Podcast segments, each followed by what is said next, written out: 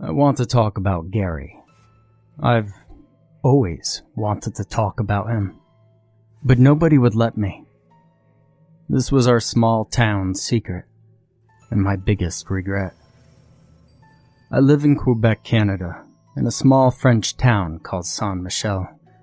Most of Quebec's small towns are preceded by a saint, but I swear to everything holy, there's nothing worthy of God's name in these small towns, especially not in Saint Michel. It's a beautiful place if you want to have a chalet in the north where you can fish and hunt in peace. But living there all year round? Well, you better be strong. I'm not here to rag on the small town lifestyle. In fact, I enjoy it. I'll never understand those who love the city. There's no privacy, no quiet, there's no nature. Maybe because it's where I grew up, and I know how good it is to be in the woods. Anyway, back to Gary. Gary was a strange looking boy. We all thought he was a bit slow, which is why I never let him go to school. You see, he just wasn't made for this. His body was strong and healthy, but his mind, uh, it was fragile, and he wasn't a good learner. At the time, I was a local hunter that specialized in deer and moose meat. See, a good thing to note is that Saint Michel back in the days was 90% forest and 10% Main Street. Most people lived in random cabins in the woods and had a mailbox in town. There was a church, a convenience store, a small medical clinic, primary school, and a high school, but both of those were in the same building. It's probably fair to note that the town had a population of fewer than 2,000 inhabitants. So, there were maybe, what, 150 to 200 kids of varying ages? A lot of them didn't go to school either. It wasn't enforced back in the days, mainly since people around here lived either on farms or in the woods. The only reason we even had a school is because of how far away the town was from other towns.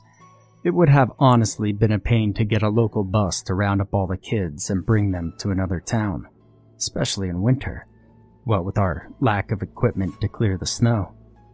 And believe me when I say we get a metric ton of snow in the winter. The kind of snow that forces a guy to roll around town on a snowmobile and pray that you don't have any emergencies. And so, because of all these reasons, I never bothered sending him to school. The hunters, hikers, and a few other locals knew about him because we also spent a lot of time in the forest whether for work, hunt, hobbies. That was about the only thing you could do in Saint Michel anyway.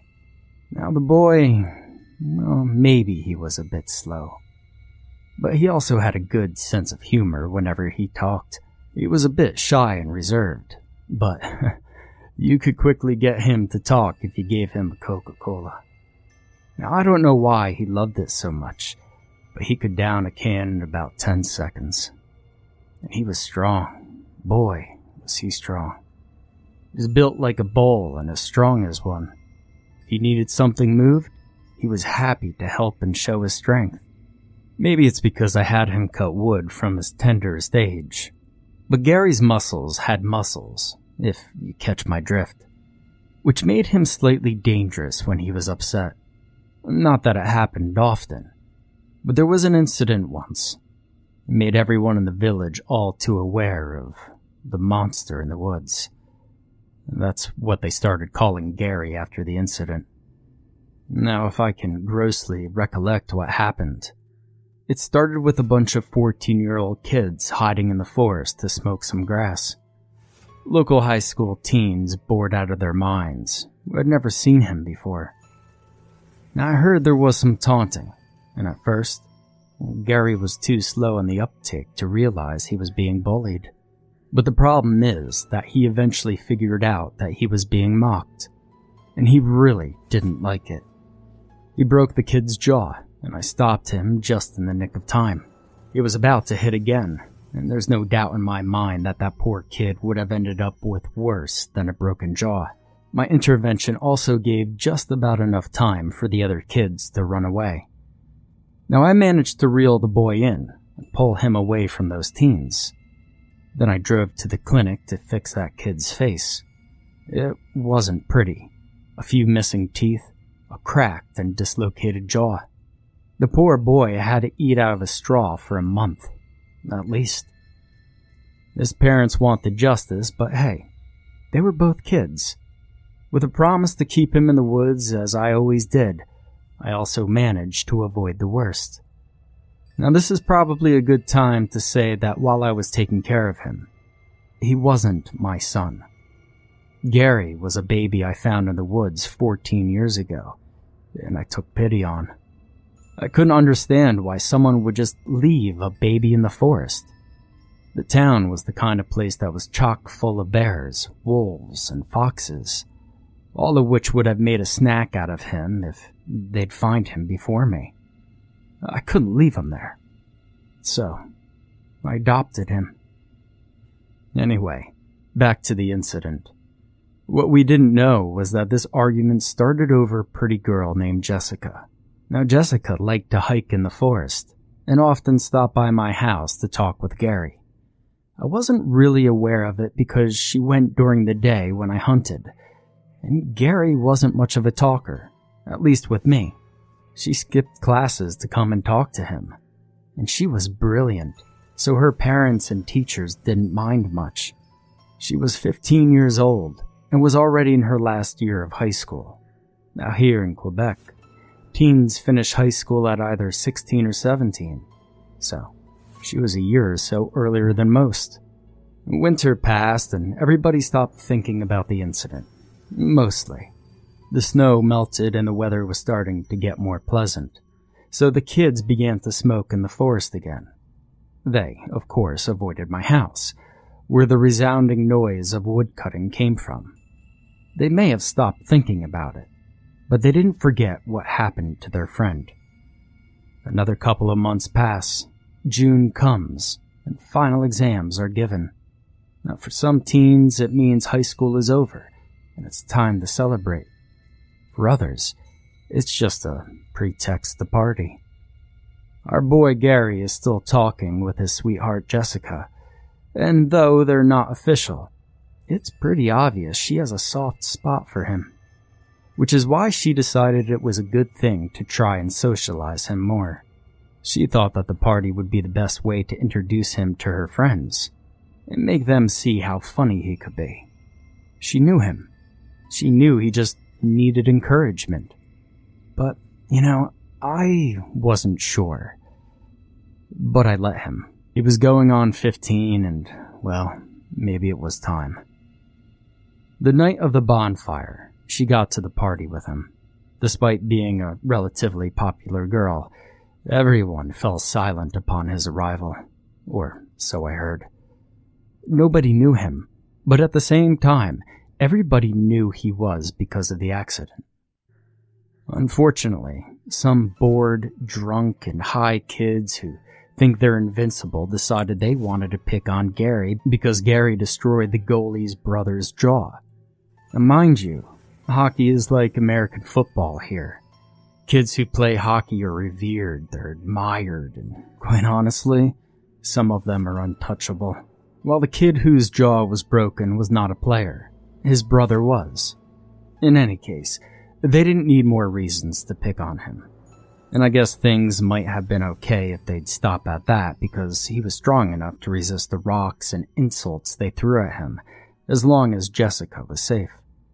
But one of the kids grabbed Jessica by the wrist, and that's when the shit hit the fan. Now I was there that night. Now I know I said I wasn't, but I was. It's been over 20 years now, and I finally want to talk about Gary, about what happened. I saw Gary sitting by the fire with Jessica.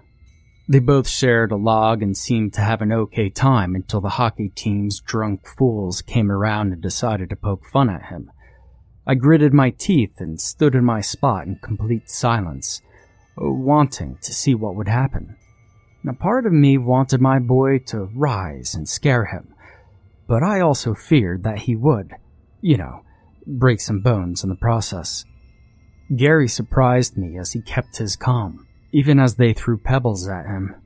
He only focused on Jessica and completely ignored them. Jessica got angry and asked them to stop, but once she rose from her log and was grabbed by the wrist, Gary lost his marbles.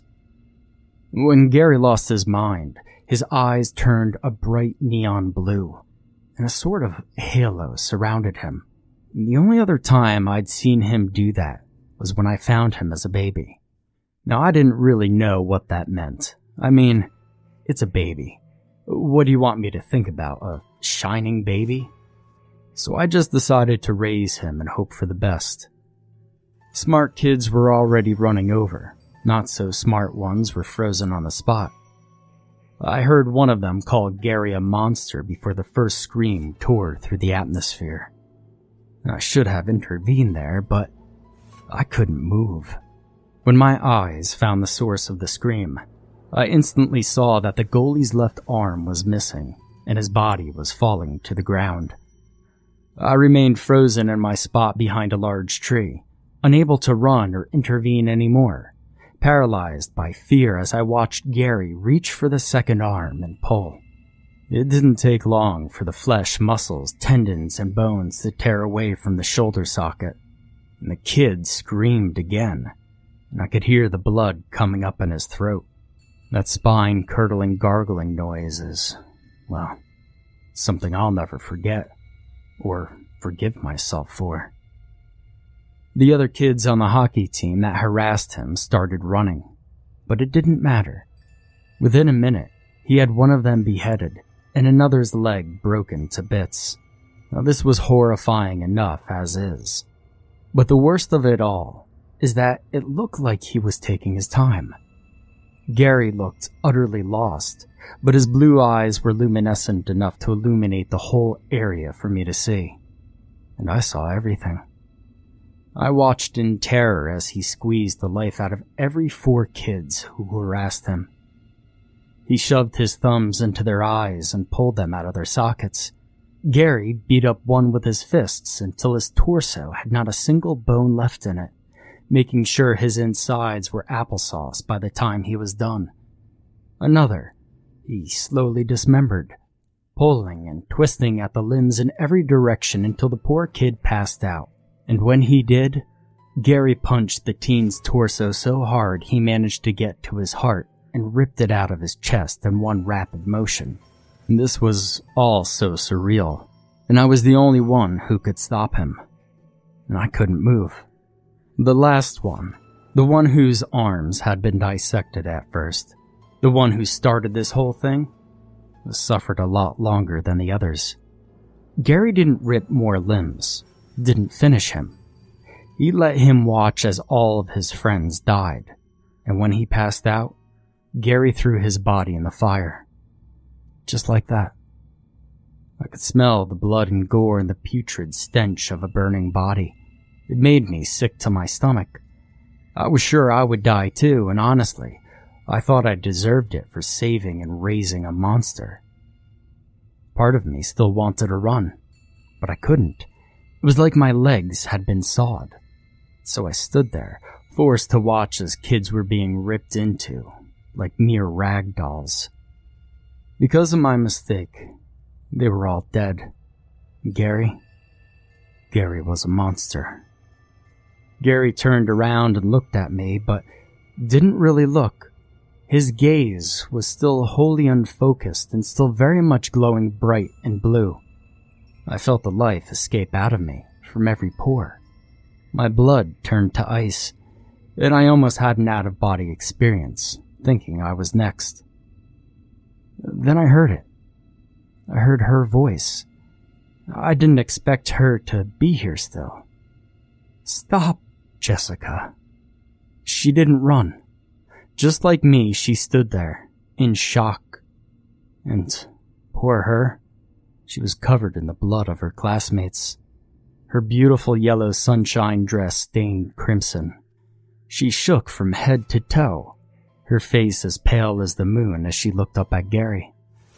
Gary's eyes returned to normal, and his halo disappeared, and he stood there in shock as well, for a good three minutes.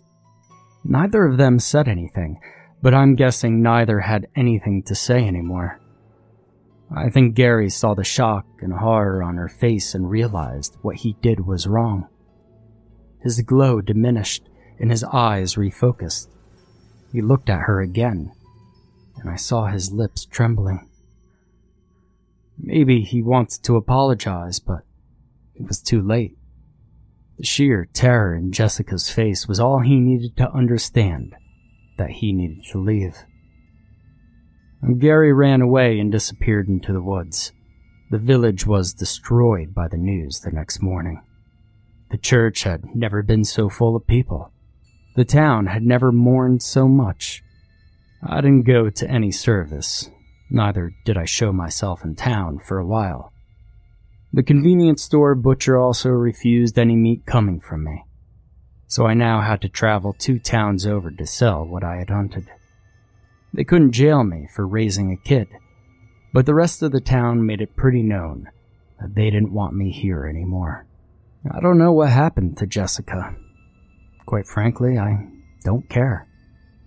I left my house too and decided to go live deeper in the forest, where nobody could find me. I could live from the meat of my hunt, and I made a garden for some vegetables. I built a sturdy cabin with some help, big enough for two people. Sometimes, you can hear the sound of wood chopping if you venture deep enough into the woods of Saint Michel. I might not be his biological father, but I couldn't abandon him.